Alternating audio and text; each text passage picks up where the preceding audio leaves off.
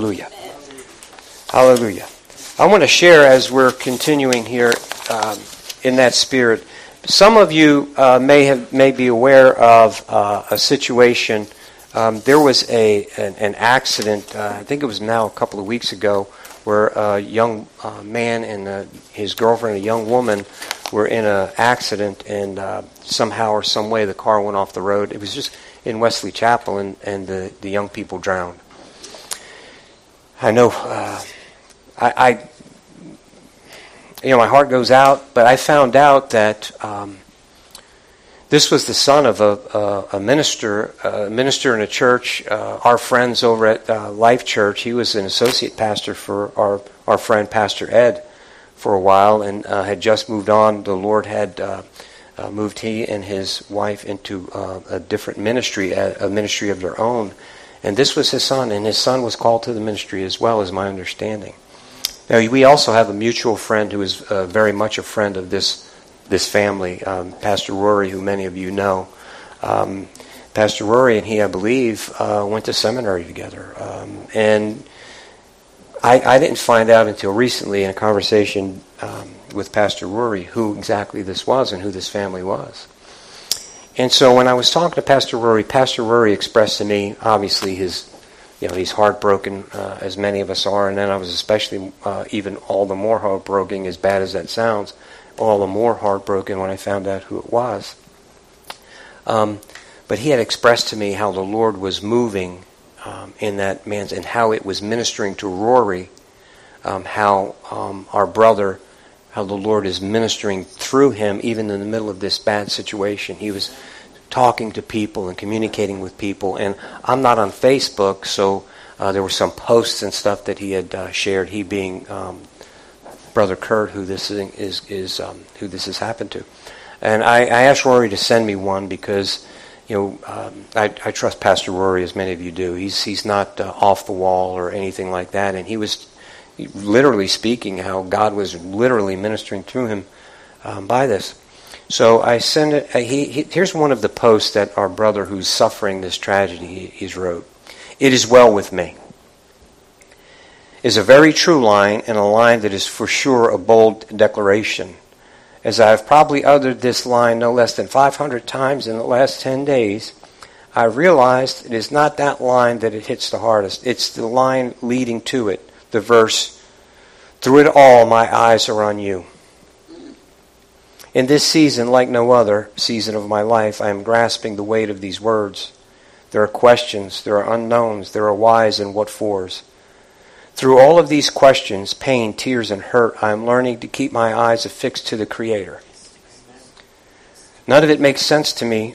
That is, as I lock eyes with Him through His Word, His people, His church, and His creation, I suddenly realize it is well. Please understand today because tomorrow is not guaranteed that you are loved.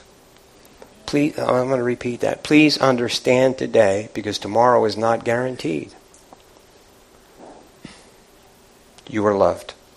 He has an amazing plan and purpose for you in every step you take. Will days be hard? Yes. Will there be days that getting out of bed is the toughest decision you make that entire day? Yes. Will there be days that it is easier to turn, on, turn and run than it is to stand up and praise Him? Absolutely. But know this He is good. Amen. He loves you, and brother or sister, He is for you. Amen. Lock eyes with Him. Try to see Him in everything. Praise Him through anything. Love others with everything you have. Then, as you lay down at night, look back on the day and realize you gave everything you had for Him. It is in that moment you can close your eyes and utter these words It is well with my soul. Amen. Hallelujah. I don't know if I could have that attitude given the same situation. I believe the man is 100% sincere. 100%. Hallelujah.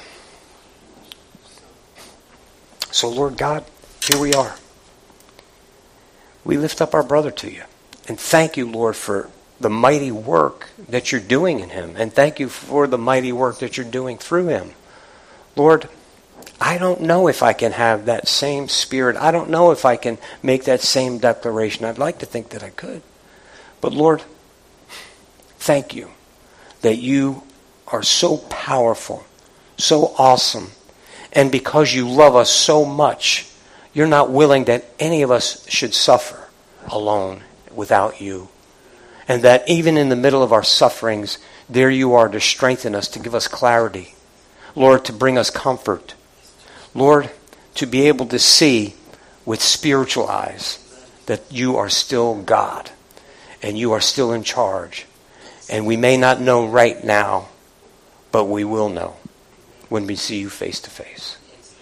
So, Lord, continue to bless our brother. But, Lord, I pray that somehow, some way you would bless us. That's through his experience, Father, that we can look at some of the minor things that we go through and that we complain about and that we feel like we just can't go another step further and look at that situation and understand with clarity, Lord, that we just need to keep our eyes fixed on you.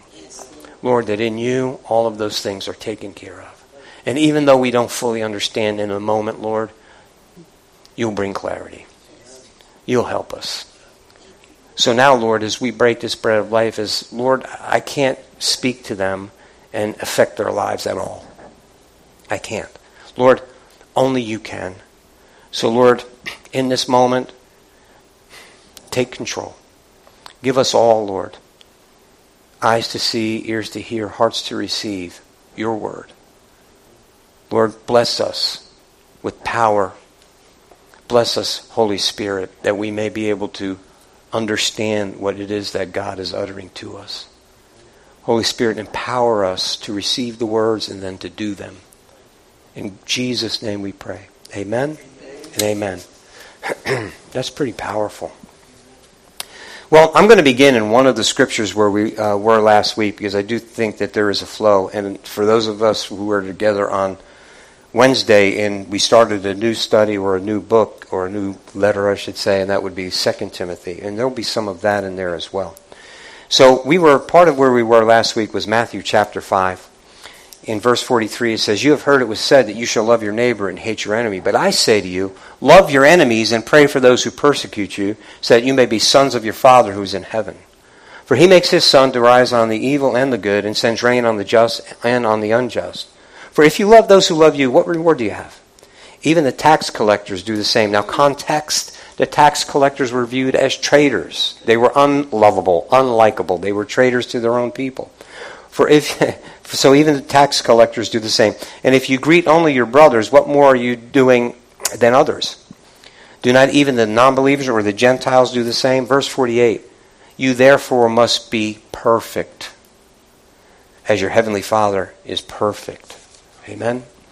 And so, my brothers and sisters, I know that you know, last week, you know, the Lord taught us something. We were in different places in different scriptures. But then during the week, as I was studying making ready for Wednesday, and in that um, second letter to Timothy, um, in part of the explanation or in part of the exposition, I was taken to a scripture, and we'll be here together right now. In 1 John chapter 4, beginning in verse 7, it says, Dear friends, let us continue to love one another, for love comes from God. Anyone who loves is a child of God and knows God.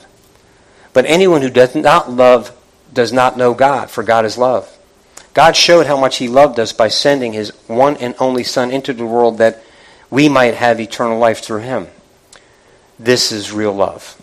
Not that we loved God, but that He loved us and sent His Son as a sacrifice to take away our sins. Now look at 11 with me. Dear friends, since God loved us that much, we surely ought to love each other. No one has ever seen God. But if we love each other, God lives in us, and his love is brought to full expression in us. So now, look, my brothers and sisters, Jesus said, I want to go back. Don't go back at it. You could just leave that up there. That's fine. You have heard it said, you shall love your neighbor and hate your enemy. Jesus is actually talking from the Old Testament. And in the Old Testament, it talks about some of the enemies that, you know, would be shunned. But God now, and now Jesus is saying, look, that's what, it, but I'm saying something to you now that you're going to love your enemies. Radical Christianity, unlike other radical sects, demands forgiveness, mercy, and love. So the most radical of Christians don't take up arms and fight their enemies. Now, I'm not saying that it's wrong to go and fight for your country. I, am not going there. But let's listen to what I'm saying in the context in which God is, ha, has us this morning. Radical Christianity, true faith lived out, means that you love your enemies and you pray for them and you pray for those who persecute you. You don't keep continue to try to find fault and look and persecute back or revile back. Or you, are you with me? Don't look for reason to continue to hate them. No, in fact, you should be looking and have reason enough to love them. Well, that's where we go into 1 John. So now watch. So the early church, Jesus is preaching, you know, you've, you've, heard it said this, but I'm saying this. Now, I'm not, not only do you love your neighbors, I'm telling you that you love your enemies. But now here we go. Uh, decades later, you have the Apostle John who walked with Jesus, talked to Jesus, and now uh, he's speaking to the church and he's reminding them that they have to love each other. What do you think? You think there might have been some problems or issues? You think people needed to be reminded by that time? Yes. Yes and amen. How do I know that? Because I worship with people. And I'm not trying to, you know, bring conviction or condemnation on anybody because people are people are people. Same then, same now. You get comfort levels, you get used to certain things, and your mind is here or there, and you forget the important thing. Isn't that right? So John is not saying to them, hey, you better be praying for your enemies. You better be loving your enemies. No, he's saying, you better start, you better make sure you're loving each other. Because there is no way that you could say that you love God who you can't see when you don't love your brother who you could see. He, you, read First John. Right? But I love, see, now remember, Jesus told us in 48 of, of Matthew 5, you must be perfect even as your Father in heaven is perfect. And, Jesus, and John, through, by the Holy Spirit, is saying, listen, no one has seen God, but God is known because of the love that you have for each other. Amen. That's how you're displaying to everyone, including each other, that, the, that God is real. Amen? Amen? Okay. And you notice what it says it says that this is in this, is love. See, he's not just saying you must love one another. He's saying this is what love looks like. What, God? Here's what it looks like. Not that we loved him, but he loved us, and God took a body and became tortured and killed for us. That's what love is. Love is sacrifice. Love is commitment. Love is regardless of how you stink on ice, Tony, I'm still going to die for you. I'm still going to do for you. How many times have you heard that from this pulpit? Amen? But look at it must be important. Why? Because it's repeated in the Bible several times. Why? Because we're still people. But we're striving for perfection. We're striving to imitate, to look like, to be like our dad in heaven. Amen? Okay, so now continuing in John, and this is the one that got me. In 1 John, we were here together on Wednesday, for those of you who were with us. In 1 John uh, chapter 4, beginning in verse 17. Love has been perfected. There's that word. Love has been perfected among us in this, that we may have boldness in the day of judgment. Because as He is, so are we in this world. Hallelujah.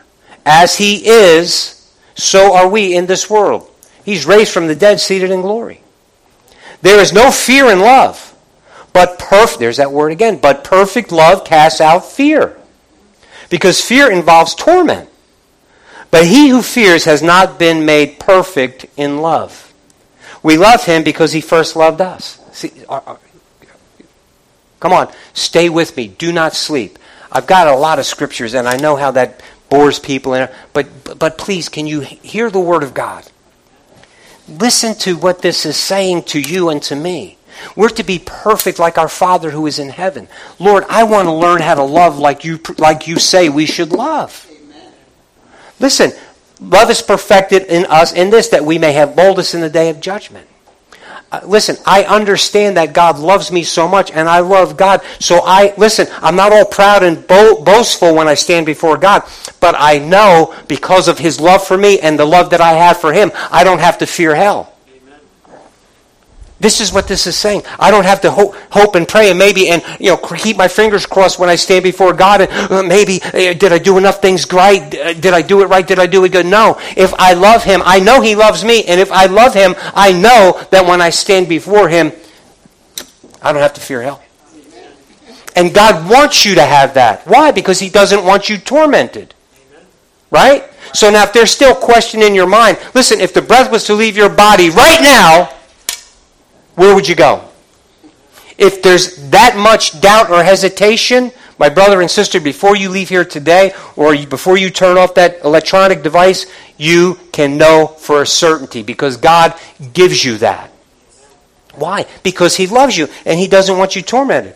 But look at also what He says. There is no fear in love, but perfect love casts out fear. All kind of fear. He who fears has not been perfected.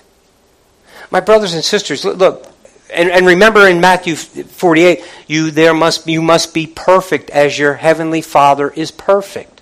So listen, I'm reading all of this perfect stuff and I see where it's coupled with love. And I understand that God is love. I cannot be perfected without God. I cannot be perfected without love. And love can't be something that I just let slip past my lips. Love has to be the love that He has demonstrated, and that is a sacrificial love. That is a love that says, I don't care whether you look like me, act like me, talk like me. I don't care. If you hate me, like me, whatever, I am committed to loving you. Now, again, easy to say, without him, impossible to do. And I'm going to stand here and tell you that there are people. I, Tony, Tony loves everybody. Well, I want to love everybody. Oh, come on. I, I want to love everybody. And that's why I think the Lord has just tackled me Holy Spirit has tackled me. When we were in that scripture, and we'll, we'll, give the one in Timothy here in a moment that really caused me when I was looking and studying and trying to really uh, exegete this. I, I looked at this and then it brought me back to this scripture which I've read hundreds of times probably over the last 40 years. First John is one of my favorite books to read. You've heard me quote 1 John 4 9 many times. Every Halloween it's hanging in front of my house. 1 John 4 9. Every Halloween. My grandkids know it. People that come to my neighborhood take pictures with it. But my brothers and sisters, I can hang all of those signs that I want. I can recite it as many times and preach it, but it has to be at practice in my life. Amen. And I pray, Lord Jesus, that you would teach us how to love like you loved. You, Lord Jesus, thank you for the conviction. And now, Lord Jesus, I thank you for the message. Yes. Lord, please Help me to speak your words and help them to hear your words. Lord, help us to love even the unlovable. Help us to love, Lord, even our own brothers who we say we love, but we actually don't with our actions. Lord, help us in Jesus' name to understand your word. Holy Spirit, empower us to do your word. Amen? Amen. So, look, we need to love like Jesus. We need to love like Jesus loved. Period. There, there is no, I can't be, I'm not Jesus. No. He's just, he's commanded us. And we don't have permission to, to, to, look at somebody else. Man, there are people in the church who don't love other people in the church. There, there are black churches and white churches. Why? There are, you know, Korean churches. Why? Now, if there's a language barrier, that's something else. I, I understand that. But my brothers and sisters, there should not be that. The church is divided. So now I understand a little bit more. John is saying to the church, you must be perfected in love. And if you're not, you're missing it. You're, you're not saved. So, Lord, perfect us in love. Amen? We have to love. So, where we were was, remember now, this is Paul. We were in our second Timothy studies, we got to verse uh, 6, and, and that's where we'll begin. In 2 Timothy 6, 1 6. Therefore, I remind you to stir up the gift of God which is in you through the laying on of my hands. I want to pause there for a minute. I want to pause there. Look at so now watch. Timothy had a gift, right? You got a gift, you. You got a gift, you. You. Everybody has. Uh, God has has done something in you. There is something that God has put in you. We're all called to a ministry of reconciliation. And your salvation didn't, didn't surprise God. God knew that you would call His name out. God knew that you would respond to His love. And He's already equipped you and given you gifts, given you some things so that you could fulfill the ministry of reconciliation that He has for you. And if that's not first and foremost on your mind, you need to go and repent. My brothers and sisters, There was a gift that was in Timothy. Paul prayed, and he excited that gift in Timothy. Amen? And so now, look at after however long it's been, now Paul is saying to Timothy, stir that thing up. And on Wednesday, I, I said, I have a burn barrel in my backyard and you know we're burning papers and Michelle and I all the like the old records and stuff that we don't have a shredder so we're burning stuff and every once in a while I get some stuff in there and, the, and I start to smother the fire because not enough oxygen or whatever so I got a stick and I start stirring that thing up, and all of a sudden, whoo, that flame starts. it burns my eyebrows away. Ah, but but listen, but do, you, but do you understand? That that is exactly what God is saying through the apostle to the pastor. Let, let look, stir that up. Whatever that gift was, whatever, stir that up that you know it's it's starting to go out. It's it's it's simmering just a little bit. There's some coals and there's some embers in there, and there's still some fuel, but you got to stir it up. Who needs to be stirred up? Amen. Amen. Look at the world is going through a shaking. Yes, it it's going to shake. But not me and not you. We just need to be stirred. Hallelujah. Hallelujah. So stir up that gift that's on you through the laying on of my hands. For God has not given us a spirit of fear, but of power and of love and of a sound mind. Now, how many in this church have ever heard that scripture before? How many of you have ever read it on your own and studied it before? Oh, man so many times, right? Well, you're going to hear it again. Well, we're going to, I'm going to just bit by bit here now look at this a little bit and just kind of draw out a little bit what the Holy Spirit would have us to draw out. So now fear. We're going to, and if you notice, yeah, I did. Thank you. Uh, what's your name again? Addison, for leaving that up. Thank you, Addison. So now we're going to take it bit by bit. fear. Fear. Hebrews 2, 14 and 15. Here's what it says.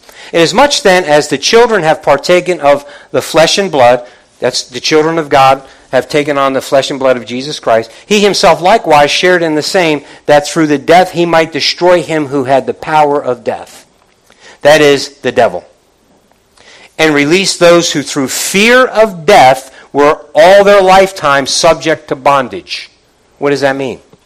Well, listen, there's an instinctive thing that we have to hang on to life. It's a good, you know, it keeps us from doing stupid things, at least when we get a little older. When we're younger, I'm not going to. But listen, do you understand? We have the instinct to try to hang on to life. But how many times are we looking at not doing things because there's fear? If I do this, it might injure me. If I do that, it might hurt me. And some of those things should be uh, taken into. Um, consideration. Thank you. But but but now look, when when it's speaking spiritual things here, it's speaking to something maybe a little bit different. You know, back then, uh, you know, you go against the Roman government. Part of the part of the justification for the Jews to bring Jesus to get crucified was, well, he says he's the king, and everybody knows that there's only one king, Caesar, and it was a sin for them to even say that. Do you understand what I'm saying to you? You know, you could be killed for little or nothing. But how many times in our own lives, I mean, do we make decisions uh, because we think that let me just ask you this Does the fear of death have any um, influence over us at all during our lifetime? Absolutely it does. Absolutely it does. But now, those of us who are Christian understand something just a little bit different, right? We understand that to be absent from the body is to be present with the Lord. So now, while I don't go out there and you know, walk in the middle of traffic because I want to go be with him, but, but I also know that if something was to happen to me, uh, or if the doctor gave me a bad report, I say, okay, doc, you know, it is what it is. Walk out of there. Lord, heal me or, or take me home. Uh, heal me. Now, listen, easy for me to say, right? Because I'm not in the middle of that situation. I don't know what's, what, what's going on in my body right now. Feel good. But who knows, right? When I when I had COVID, uh, you know, I'm coughing up a lung. I mean, I'm thinking, okay, Lord. After a few days, when they refused to give me that whatever they were saying, you know, whatever the medicine was, or whatever, I'm, I'm good. I'm good with that. Okay, here's what I said, Lord, Lord, because that's as sick as I think I've felt in a, that I can remember. Lord, Lord, if this is to my death, take me. Lord, if you're going to heal me, do it quicker. I'm, I'm, serious. But my mind was made up. The only regret, or not even a regret, the only um, tweak that I would have in my heart is my wife and kids. You know? Okay, I, I just don't want them hurt. You know? And I want Michelle to at least mourn for five years. But you understand, my brothers and sisters. So what I'm saying that, and so even in the middle of that situation, okay, God, I don't fear death. I don't fear if this thing is going to take me out, Lord, then let it take me out quick. Lord, if I'm going to be healed, then heal me quick, please. Okay? A couple of days I felt better, you know, and then I'm looking to, you know, go back to work and, and all of that stuff. So do you understand what I'm saying to you? And, and I understand, my brothers and sisters, on the scale of things that happen to people, that's low. I understand. We have cancer survivors in this room. We have, we have people in this room who have you know, suffered many things worse than COVID 19. We have people who have been in the military. We have people who have, have served uh, with husbands that have been in the military. We have had, you know, there are many things and many sacrifices that I can't imagine. But even in all of that, my brothers and sisters, we understand as born again believers that, yep, you may be able to take my life away, but that's only going from here to there. That's only a doorway because I'm going to live forever with my King. Amen? Okay, look at what Psalm 118.6 says. 118.6 says, The Lord is on my side. I will not fear. What can man do to me? What can man do to me? My brothers and sisters, here's the bigger fear I think that hinders us. Not just of death, but I think the fear of confrontation with people, the fear of not being liked, wanting to be liked. I think, you know, making somebody mad at you, whether it's somebody in authority or someone you think may be able to take your life, so you comp- come on, or someone could cause physical harm to you. You know, we have people in this room who have, have issues as it relates to people who mean them harm. They're calling on the name of the Lord. But even in all of that, know that they know that they know. If God is for them, eventually it's going to work out for their good. Hallelujah. Hallelujah. So look, young people, old people, people in the middle. I want to speak to my young people. Listen. Everybody wants to be liked, but at what cost? What are you willing to give up in order for uh, not to be popular? Uh, young women, if a boy is pressuring you to go in places that you don't want to go, yeah, but if I don't, then he's going to uh, break up with me or whatever. Let him break up with you. He's not worthy of you. But the God who created you, who loves you, who died for you, He's worth it all. And He says, save yourself. Young men, if you're in that position where, um, you know, you got those hormones raging and you think that, you know, well, a little bit is not going to hurt, shame on you. Shame on you. Shame on you. Isn't it amazing? I say these things and I'm probably looked at as an old fashioned, preachy kind of, you know. But my brothers and sisters, I see what's going on in the culture and in society today, and it makes me want to cry or choke somebody or both. What they're doing to our children is ridiculous. It's not even hidden anymore. And all they're doing is trying to destroy God's image on earth. And my brothers and sisters, some, there is a price to pay for that. So those of us, now I'm going to speak to the older people. You know what? Our children are doing some of that because we've allowed it. Tony, you, you say the same things all the time. Well, I got to say it because my brothers and sisters, I don't know how much longer I have. I don't know how much longer I have, but I do know that we're in the last days and we're looking at our young people who will see the coming of the Lord. They will see, or they will be here when that Lord splits the sky. And I want them to see him. Because only those who are looking for him will be the ones that see him. Don't matter how old you are. You need to be looking for him. And we older people, we need to be pointing that way. Are we? See, when we start to compromise and do things in our lives, then we're telling our young people it's okay to compromise a little bit here and there. And we can't do it well, I, you know, I, me and my husband are true to each other. Our kids have. Now, what, what other things are you compromising? What are they seeing? What are they hearing? Because, listen, my brothers and sisters, they just know that when we speak a chaste life, when we speak a life that's followed after Christ, and then there's some missteps, they just see the missteps. My brothers and sisters, when they see the missteps, listen, I wasn't perfect, amen, when I raised my kids. Is my son back there? Yeah. I was, was I perfect when I raised you? No. Thank you. Well, you could. You'd have to say it so fast. I mean, I was a little quick. no, I wasn't perfect, but my brothers and my sisters, one thing that I think that I hope that my children remember is if I messed up, they knew that I was, listen, I would either tell them, ask them for forgiveness, or I would say, don't judge the Jesus that I serve. I've made a mistake. I am, I am prone to making mistakes. So don't judge the Jesus who I'm trying to serve with everything I have according to everything I'm doing. Although what I'm supposed to do is being an example. Come on. Come on.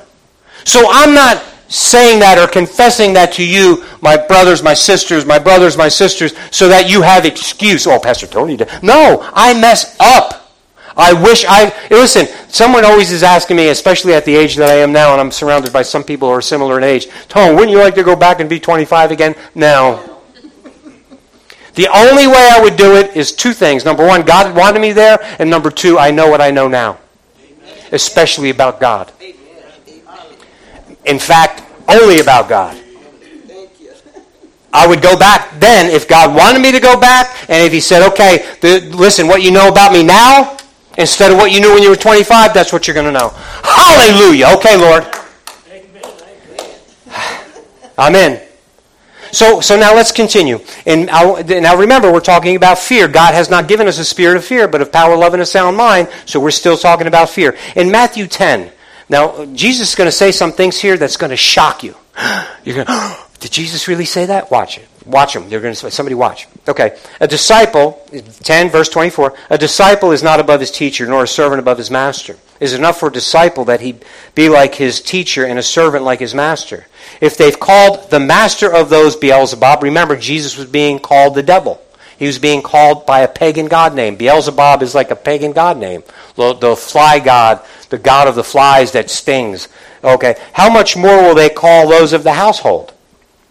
So what you see what Jesus is saying? If they're calling me Beelzebub, what do you think they're going to call you? No, no, no. What are you talking about? When you become born again Christian, everything is sunshine and lollipops. What they talk? God wants to bless you. Yeah, He does, and He will. But you're still going to have to take it on the chin. Amen. Was Jesus blessed? Absolutely. He had the Spirit like nobody else. He was filled with the Spirit, overflowing. That human body was overflowing with the Spirit. Amen? Without measure. Was he blessed? Yeah, he was blessed. Did he suffer persecution? Yes, he did. Therefore, do not fear them, for there is nothing covered that will be that will not be revealed. There is nothing covered that will not be revealed, and and hidden that will not be known. Think about that for a minute. What are those secret things that you've got? Because you see what he's saying? You may be hiding it right now. And I'm going to tell you this. And even and if you're doing electronically, it's not hidden. I don't care how much you think, and my son thinks I should wear an aluminum foil hat. I don't care how much that you think that what you're doing on those computers is private, it's encrypted, it's, it's not. And I, and I know that people will make fun of me because I'm old fat. You know, I don't know anything. I'm just stupid. I'm just a dumb preacher. And t- if okay, go ahead and believe that. But when the when this when this is saying this, this is not talking just about spiritually. Whatever I tell you in the dark, speak in the light, and whatever you hear in the ear, preach on the housetops. So now watch. Think about this. So what is Jesus saying to his disciples? He's saying, I'm going to be ministering to you. When you go into your prayer closet, when you're studying my word, I'm going to be saying things to you. And here's what I want you to do go and shout it out. Is that, is that a Tony interpretation? No, he's saying go to the rooftop. What I'm telling you, when you're in your private study time, when you're in your prayer time, when Holy Ghost is knocking on the door of your heart, when Holy Ghost is, that's what I was, that's what I'm doing now. Holy Ghost has ministered something to me, my brothers and sisters, and Jesus is saying something to you and to me. What I'm speaking to you, what I'm ministering to you by my Spirit, when you're studying, when you're praying, go and speak it out. Hallelujah. Don't be shy about it. Don't be afraid. Do you see this, what's going on in here? Don't be afraid to say it. Say it. Verse 28. Do not fear. See, this is, this is the whole gist of what I want you to get. Do not fear. Do not fear what? Speaking what you know about Jesus, living what you know about Jesus. Have no fear. God has not given us a spirit of fear, but of power, love, and a sound mind. Amen? Hallelujah. It is, uh, uh, do not fear those who could kill the body, but cannot kill the soul. But rather, here's what I want you. This is Jesus speaking. Listen to this. Rather, fear him who is able to destroy both soul and body in hell. Who's that? Jesus. Who's that? Well, no, my God is loving. He's merciful. He, yeah, I know. Read Revelation, like like Francis Chan says. He's a puffy dog. My brothers and sisters, there is. Listen, God is just. He's righteous. He's not willing that anyone should perish. And listen, and gave His life for it. But when you choose to go that way, there's, there's, there's, a, there's a price to pay. There is a hell, and we choose to go there. So look, don't fear those who can kill the body, but cannot kill the soul, but rather fear whom is able to destroy both soul and body in hell. Are not two sparrows sold for a copper coin? And not one of them falls to the ground apart from your Father's will. But the very, but the very hairs of your head are all numbered. Do not fear, therefore, you are of more value than many sparrows. Are, are, you hearing that? Don't fear. Don't worry about speaking out. Don't worry about doing the things that He's called you to. And persecution is going to come. And when the persecution comes, know that He's with you and you can speak out. Don't be afraid. Don't be afraid. Amen? All right. Verse 32 Therefore, whoever confesses me before men, him I will also confess before my Father who is in heaven. But who denies me before men, him I will also deny before my Father who is in heaven. My brothers and sisters, I want to say something to you right now. There are many of us, or some of us in this room, and certainly some who are watching, that we have a fear of living out, speaking our faith in front of certain people. We do. Come on. Now, how can you read a passage like that and then justify not speaking out. Just saying. What if Jesus really meant that? What if he really meant what he just said? I got a feeling he did. So God has not given us a spirit of fear, but of power. So now we're going to go into power. In power, in Acts 1 8, you shall receive power when the Holy Spirit has come upon you, and you shall be witnesses to me in Jerusalem, in Judea, Samaria, and unto the end of the earth. My brothers and sisters, look at when Jesus is talking about the end of the earth, he didn't, he's not speaking just the earth that they know of. He's speaking the end of the earth. Right?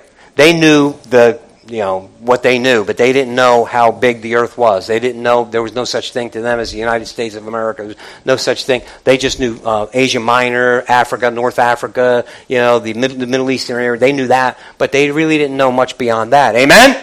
Okay, so now listen. Jesus is saying, You're going to be my witnesses, but First, before you can even be my witness, even though you've spent three and a half years with me, even though you've seen the empty grave, even though you've put your fingers in the nail prints, even though you stuck your hand on my side, you've seen that body that was dead come out of that grave alive, even though you still need something else. What? You need the power. My Spirit's going to come into you and empower you to be my witnesses. You're going to be empowered to speak the things that you've seen and heard. You're going to be empowered to do signs, wonders, and miracles. And then, and then we know what happened in Acts chapter 2. It came, right? And when it came, my brothers and sisters, first thing, up, there was a sound as a rushing mighty wind. Amen? And people began to use, there, there were spiritual utterances that were given. They spoke in tongues a language that was not known on the earth. They started speaking that language and they were speaking the wonderful works of God. Many of these people knew people that had already suffered. Many of these people have already seen the suffering that Jesus went, and these were witnesses to Jesus' life and to his death. And now they're speaking the wonderful miracles of God. Then Peter, the one who denied Jesus three times, the one who had fear, didn't he? How do I know that? Because I'm smart. No, he denied him three times because he was afraid. And he denied him to a little girl. He was afraid. And so he denied Christ. But now this same Peter, he gets up and he's baptized with Holy Ghost. Now he's preaching a message with power, with attitude, and he's telling them, you didn't believe him. You didn't believe him. Hallelujah. All of a sudden he's endued with this power. And we know this also that uh, there was this mighty miracle working power that was upon the apostles. Right? Not just the apostles, because remember, there was somebody else. What was his name? Oh, uh, yeah, uh, Stephen. Stephen. See, Stephen was one that they said was full of faith and power. Why would they say he's full of faith and power? Because he could preach the word and there were signs, wonders, and miracles that followed him. What about Philip the evangelist? This is not an apostle. These men are not apostles. These men are just disciples, and they happen to be elected deacons because they were filled with the Holy Spirit. How did they know they were filled with the Holy Spirit? The way they were living. Their living, it actually exposed the power that was inside of them. It made it plain, it made it evident that there was this power that was on the inside of them. And they no doubt did signs, wonders, and miracles. No doubt. My brothers and sisters, what about when the Apostle Paul, he heard from Jesus. He met Jesus in the de- and he goes, "Go and see, go go to this certain house." And then he, at the same time, is talking to Ananias, a disciple, not an apostle. He says, "Go and minister to him." And he says, "Lay hands on." He laid hands on him so that Paul could receive his sight back. Remember that? Yes. Hallelujah. What about the what about the Italian? what about the Italian? Huh? Cornelius. They go to his house. He starts. Peter starts preaching the word, and before he can finish the message, they're all speaking in tongues as the Holy Ghost falls on them and empowers them with these mighty spiritual gifts. Come on, are you getting it? We've got this power, and see, we, we've those of us who I don't know, Pentecostal and charismatics and all this other stuff, there there have been so much emphasis in the past years about certain gifts and stuff, so it kind of loses, I think it loses something. But my brothers and sisters, look at this. In Romans chapter 8, beginning in verse 10.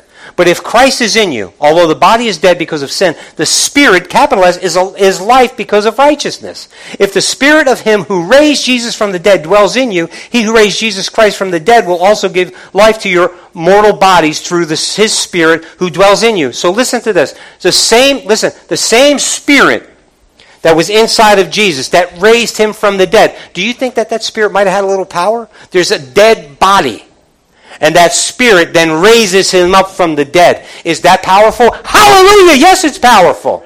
So now what he's saying to you and to me is that same power, that same spirit that rose Jesus from the dead is now in, living inside of you. Do you have power? Yes, God has not given you a spirit, but a power. Power. Hallelujah. Is anybody getting this? Hallelujah. Hallelujah. But you know what? With all of that, with all of the, um, if, if we look in Corinthians, it talks about the, the spiritual manifestations, and it just says desire spiritual gifts. But in Galatians, it talks about the spiritual fruit. My brothers and sisters, the spiritual fruit has to be the thing that we really have our eye on. We have to. We have to have faith, love, joy, peace, all of those spiritual fruits. Amen? Long suffering, patience is one of them. So all of those things that are characters of God. So if I have the Spirit of God living inside of me, then I need to demonstrate that character. That character needs to come out. Is anybody listening to the preacher this morning? Hallelujah. Okay.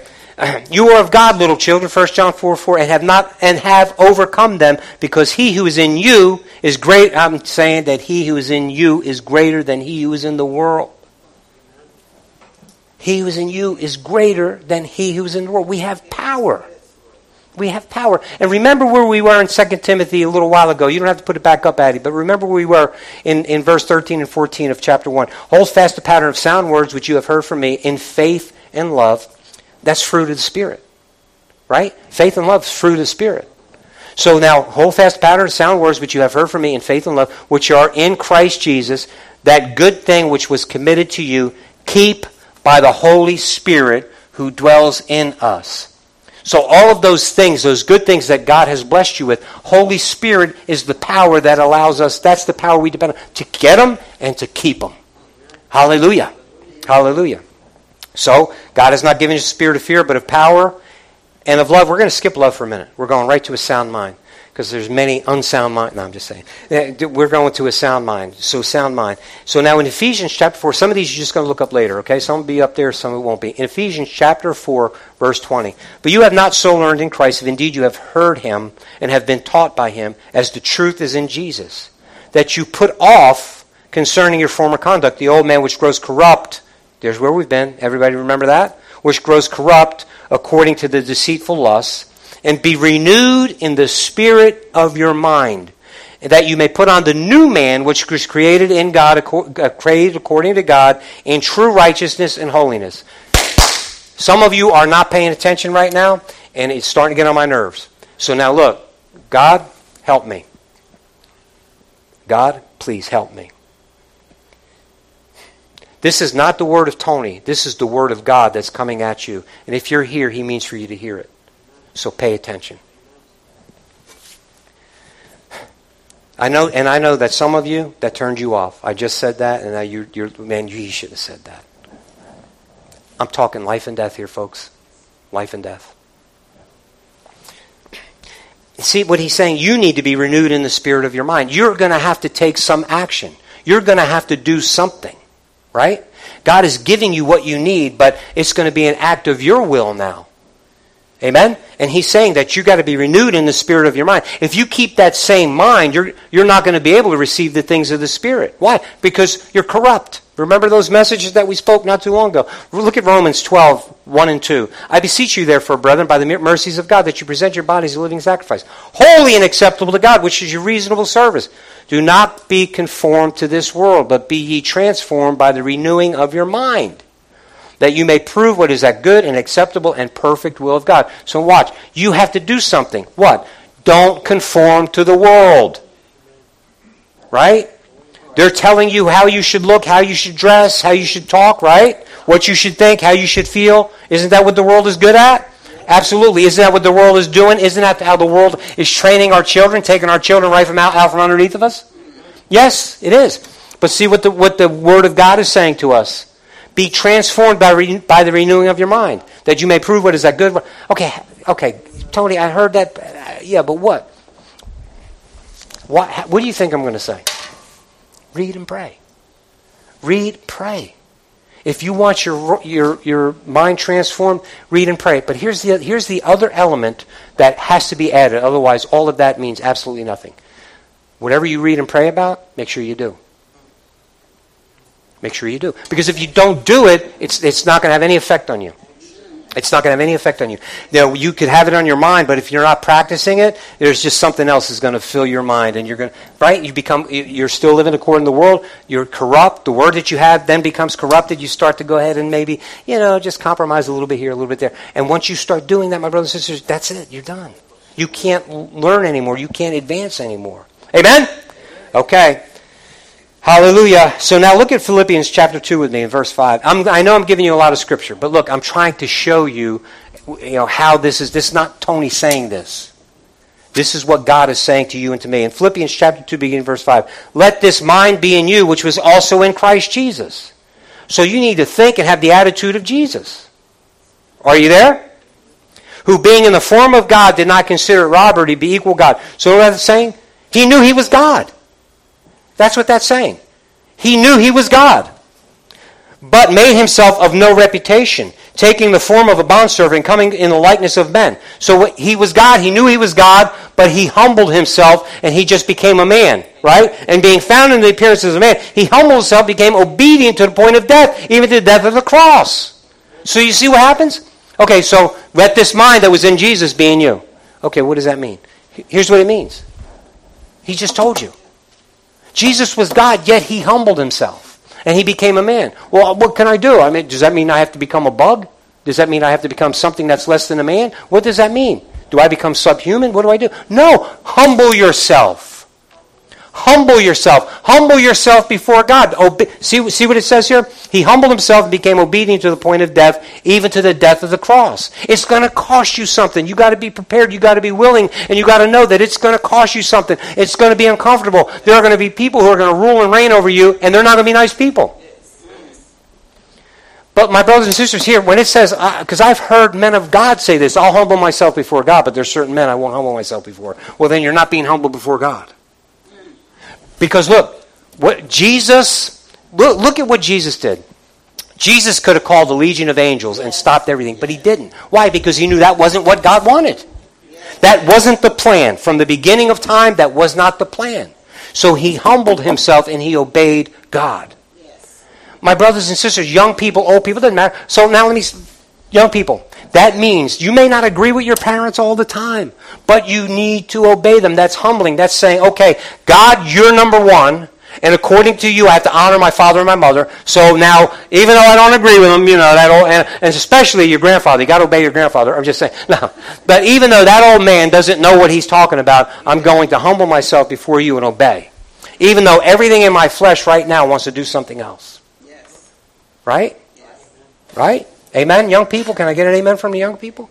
Okay, it's it's not. It's, I'm not. You know? I'm not asking you to agree with me. No, listen. Just trust that I love you. Trust that He loves you, and trust that when He loves you, he, and He means for you to do good, and He doesn't mean for for any harm to come over your life. That when He says to do these things, if you will be humble and follow these things, the end of it, it's going to be good. Now, even when I don't see it, right? Even when I don't feel it, you're working. That's faith. So you got to trust Him. And then, even in the middle of that, when you feel yourself saying, I don't want to do this, that's your flesh. Yes. That's your flesh. And so that's all the more that you call on the Spirit of God. God, my flesh is all into this, but I know your word says that. So right now, listen, right now, Lord, I am weak. Please show yourself strong in this area for me. And He will do it. He's done it for me. Has He done it for anybody else in here? Yes, he's done it for me. He's done it for me. So young people, old people, everybody. See, that's the thing. I'm saying to the young people because you're right in the middle of being bombarded. But listen, us older people, it's the same. It's the same. When people start saying stuff on Facebook, Snap Crap, or whatever it's called, I don't know. When people start saying all of this stuff, and you you feel like you got to get in the middle of it, or you got to get in the middle of something, or you got to say something. I mean, come come on. No, no, no, no. Yeah, but I'm just going to add a scripture. Oh, please. Please. Please. Yeah, but we could do a lot of ministry. Oh, oh, yeah, okay. You know what? If you're so into ministry, do it here. I'm giving you an open platform. I'm, I'm begging people to bring it. Let's bring it. Let's see what we can do together. I'll finance it. This church will finance it. Bring your ideas. If you want, if you're that into ministry, you really want to minister to somebody, come here. Let's throw it out there. Let's do it. Amen? All right, you said amen, so I'm expecting somebody to contact me here pretty quick. But remember, my brothers and sisters, listen, it when you put when you have this mind that was in Christ, let this mind that was in Christ Jesus be in you, it's speaking, it's going to cost you something. That above all things you humble yourself before God and you obey the will of God. And so this now watch, look at what we're studying here. Love your brother. That's not a that that's that's a command. Love your brother. You know, you need to be like your Father who's in heaven. That's a command. It's not wishful thinking on God's part. If I could get them to do that, everything would. No, God is saying this is how. This is what it takes. And so now, look at you. Well, I don't. I can't do that. No, you can't. You can't do it. But that's why He's given you His Spirit. That's why He's given you His Word. That's why, my brothers and sisters, He's given you these spiritual gifts and these attributes. You can't do it, but He can through you. Amen. Hallelujah. But you can't. But He can't do it through you if you don't humble yourself. Yes. You got to humble yourself. All right. Uh, remember what we read again in 2 Timothy 1, 13 and 14. Hold fast the pattern of sound words which you've heard from me in faith and love. And remember, keep the fruit of the Spirit. And that good thing is committed to you by the Holy Spirit who dwells in us. See, now, watch. Jesus humbled himself. And, and I just mentioned a moment ago, Jesus could have called down a legion of angels, but he didn't. Right? And it says he kept his mouth shut. When he stood before when he stood before Caesar, he could have said whatever he wanted to. The only one thing he said, I came to bear witness of the truth. You know, yeah, okay. Uh, your kingdom is. Are you a king? Yeah. Well, you're a king. So you're a king. Yeah, I'm a king. But my kingdom isn't of this place. If my kingdom was of this place, this is what would happen. And, and right? And I came to bear witness to the truth. But he could have said a bunch of things. How about when they were in the garden and they come to arrest him? Peter draws a sword, cuts off one of the guy's ears. What does Jesus do? Good for you. No. He puts the ear back on. He heals him. And, and, then, re, and then rebukes his, his disciple. Man, you cannot do that. If you live by the sword, you're going to die by the sword. Could you imagine that? So, look, what am I saying? This sound mind is being played out in Je- we see it all through Jesus' life. When he's reviled, when his brothers and, and his mother, they listen, listen. No, he doesn't bow to them or he no, his brothers, eh, you, you know, they don't like him. They think he's a lunatic. Yeah, and and nowhere in the scripture, and I don't care if you want to find a, of somebody's mysterious writing about when Jesus was young, he did bad thing. He never did a bad thing. So look at here's the thing. Nowhere in the scripture does it say that Jesus reviled his brothers. Nowhere in the script, nowhere in the scripture does it say that. But they reviled him. Yes. We do see that in the scripture, don't we? Yes. Okay. So now siblings, you can't you have no permission to really hate on your sibling. None. Period. That's it. You had no permission to do that. My brothers and sisters, look at look at what also Jesus did. Right? His own when he was being lambasted by everybody, when he preaches a message and he has a bunch of people leave him does he change the message? No. No. He can't. Right? Is he, is he worried about pleasing people? No. So we need to have this same mind. Right? Is he, does he ask for a, when it's time to pay the taxes, does he get in the pulpit and say, send me a $1,000 and uh, you're going to get a $1,000 check in the mail. You're going to get 10 No. Go fish. Go fish. When there's a storm that's raging, and all of those people around him, his closest, and, and they're panicking, don't you care that we die? Come on, man. Don't you, where, where's your faith? Where's your faith? I said we're going to the other side. So we're going to be on the other side. So where's your faith? Let this mind that was in Christ Jesus be in you. This is what a sound mind looks like. The things of the enemy, the things that the world does to try to shake us and break us. We're not shaken, we're just stirred. Amen? Don't, don't, don't, don't let it shake you, let it stir you. Let the fire just start blazing up. Am I running out of time? You know what? And it wasn't just Jesus, right? St. Stephen, first recorded martyr other than Jesus. Man, he's preaching. He's preaching before the people that killed Jesus, and he's saying it right out. He's preaching the message. He's telling them the truth. And then they gnashed their teeth at him. They said, "Oh no, no, I didn't mean that. No, no, no. Wait a minute. No, but wait, wait. It's okay. No, he, he didn't say that. They're gnashing their teeth at him, and they pick up rocks and they start to throw them at him. I see Jesus. I see him standing at the right. Did you see that? In that moment, he's saying, he's praying, Lord, don't hold this to, against them. That's the mind of Christ. When you're in the pinch, when you're being squeezed, when it's really bad, let this mind that was in Christ Jesus all be in you. Be humble. God's will above your own. Amen? Can, can, can, you, can you understand that? All of the apostles suffered greatly. Not just the apostles. So many Christians. Nero, uh, he baked them. He put them in lion. He put them in the, the, the games. And, and my, let this mind that was in you also be in, uh, that was in Christ Jesus also be in you. He hasn't given us the spirit of right fear. Come on, he hasn't given us a spirit of fear, but of power, love, and a sound mind. Okay, we skip love, but right, we got the power. And we've got, and this is, we're still talking about sound mind. Now we're going back to love. Okay. All right. For God has not given a spirit of fear, but of power, love, and a sound mind. John 3.16, everybody. God so loved the world that he gave his only begotten Son, that whosoever believeth him shall not perish, but have everlasting life. God demonstrates his own love toward us in that while we were still sinners, Christ died for us. By this we know love, because he laid down his life for us. And we also ought to lay down our lives for the brethren. See, are you, are you able to do that? Can you do that? Not, not, now, look at, Jesus raised the bar. But remember where we, the premise was, where we started. First John, love has been perfected among us in, that, in this, that we may have boldness in the day of judgment, because as he is in this world, so are we. There is no fear in love, but perfect love casts out fear because fear involves torment. But he who fears has not been made perfect. We love him because he first loved us. My brothers and sisters, this spirit, this spirit, right? Power, love, sound mind. If we're fearing anything, listen, uh, I'm not saying uh, don't trust your instincts and all this other stuff. No, if, if we fear anything, man, go in the closet, get with him. Get with him.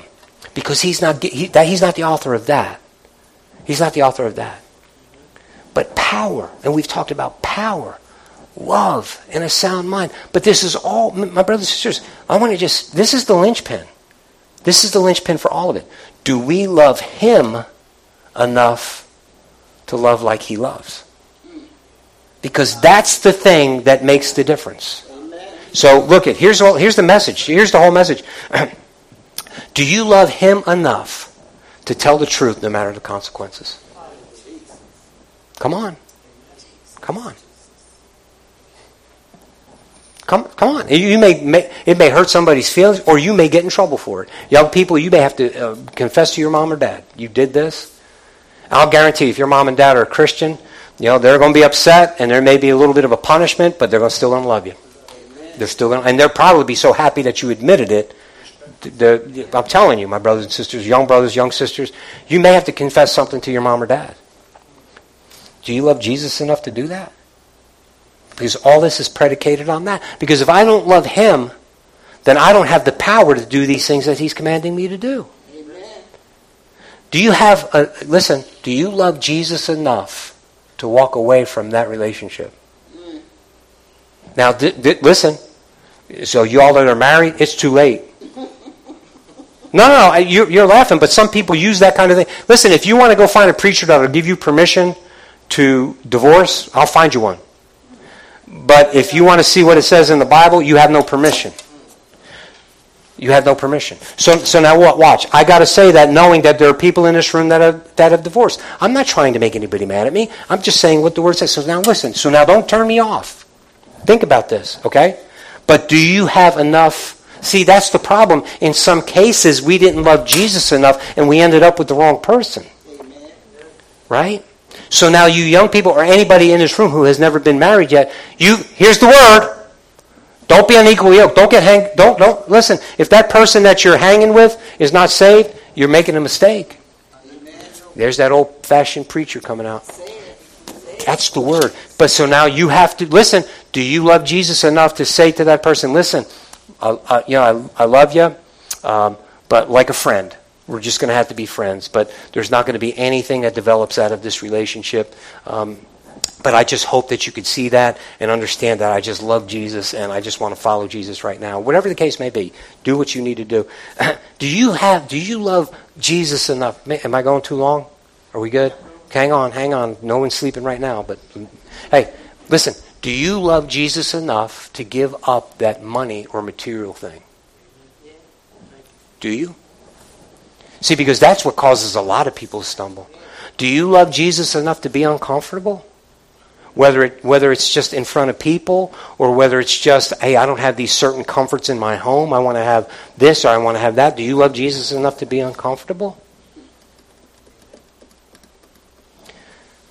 Do you love Jesus enough to humble yourself and obey Him no matter what? Do you? No matter what.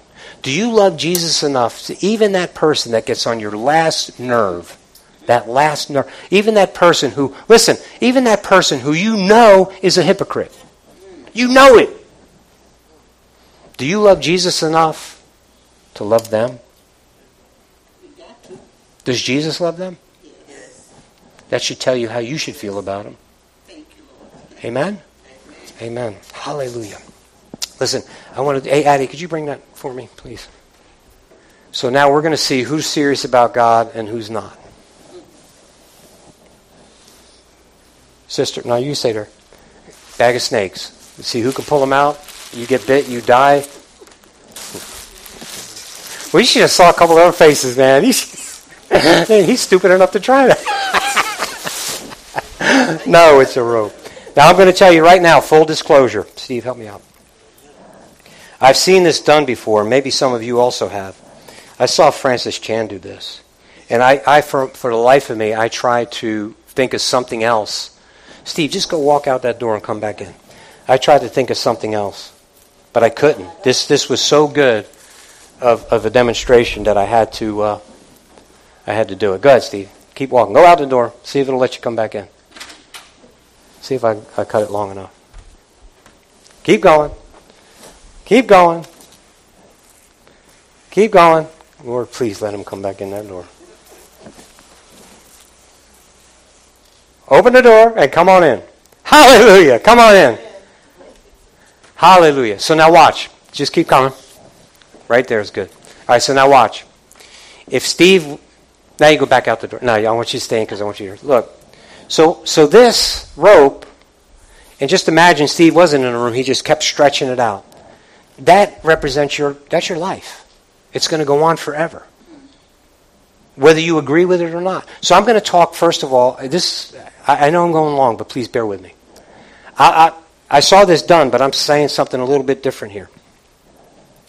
Say you're not a believer in Christ Jesus. Maybe there's some people that believe in uh, reincarnation. So yeah, yeah, you're going to live forever, but you're going to keep coming back until you get it right. Or maybe you're new age, you know? Yeah, I'm going to keep coming back. My energy is going to keep flowing, but it'll flow into something else until I get it right, and then I achieve nirvana, or whatever word they're using these days. Okay, if you believe that, fine. But let me ask you this. If you believe that, that there's no hell and you're just going to keep getting to come back until you do, if you believe that and you're wrong and I'm right with the word that I just, you lose everything. I lose nothing. I lose nothing. You lose everything. If you just say you're an atheist, well, I just think that my, you know, I'm going to rot in the ground. Okay, if you're an atheist or agnostic or whatever it is that you want to call yourself these days, if you're wrong, you lose everything. And if I'm if I'm wrong, I don't lose anything. I just lived a good life. But out of all of that life, if if it's life eternal, then this represents your life here on earth. You see that? So look at that compared to this. And, and Steve, go out the door because they're looking at you now.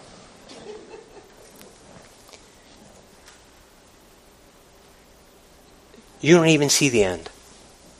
That's the point. You know why? Because there is no end. There is no end. You will live forever. Where you live is determined by this. By this. If you're a person that lives in the United States, maybe 80 years or so, whatever it is, whatever. Okay. If you're Pastor Tony, you're probably somewhere in here, maybe three quarters. If you're some of my younger students in here, man, you're way back here. So, man, I got a long ways to go. Do you? Because that 17 year old young man had plans.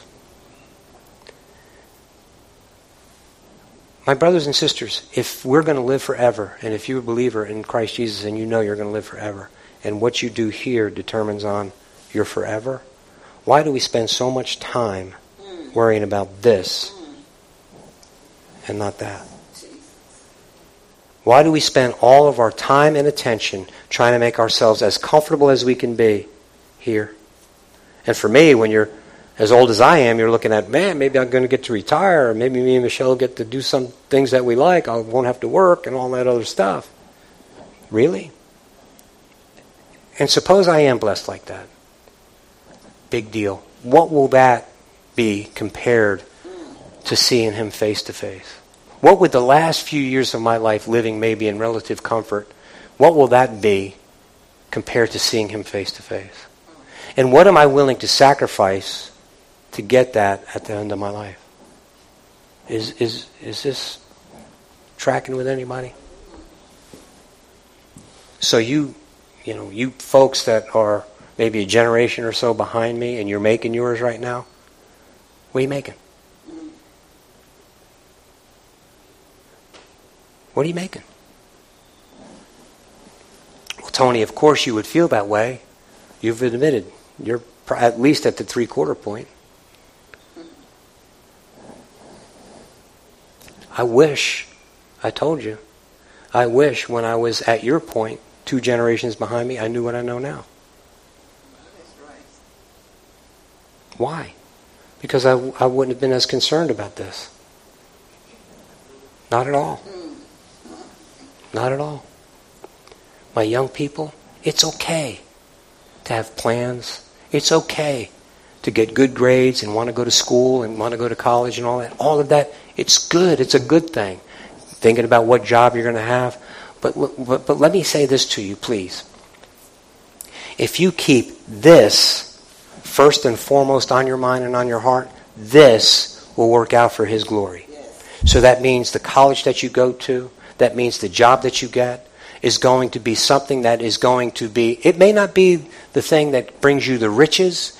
You know, it may not be the thing that brings you the Mercedes Benzes, the three of them, and you know, and, and the big mansion on the hill. It may not be that. It may not be. But what it will do, it may be the thing that brings God glory in your life and makes you feel fulfilled more so than any of those material things can ever make you. Ever. When God is using you to help people when God is using you. Steve, you can come back in. When God is using you to bless people, that's going to be that's going to mean so much more to you than any gold, silver, car, house. Is, is this tracking with anybody? Did I lose any of you? So now look.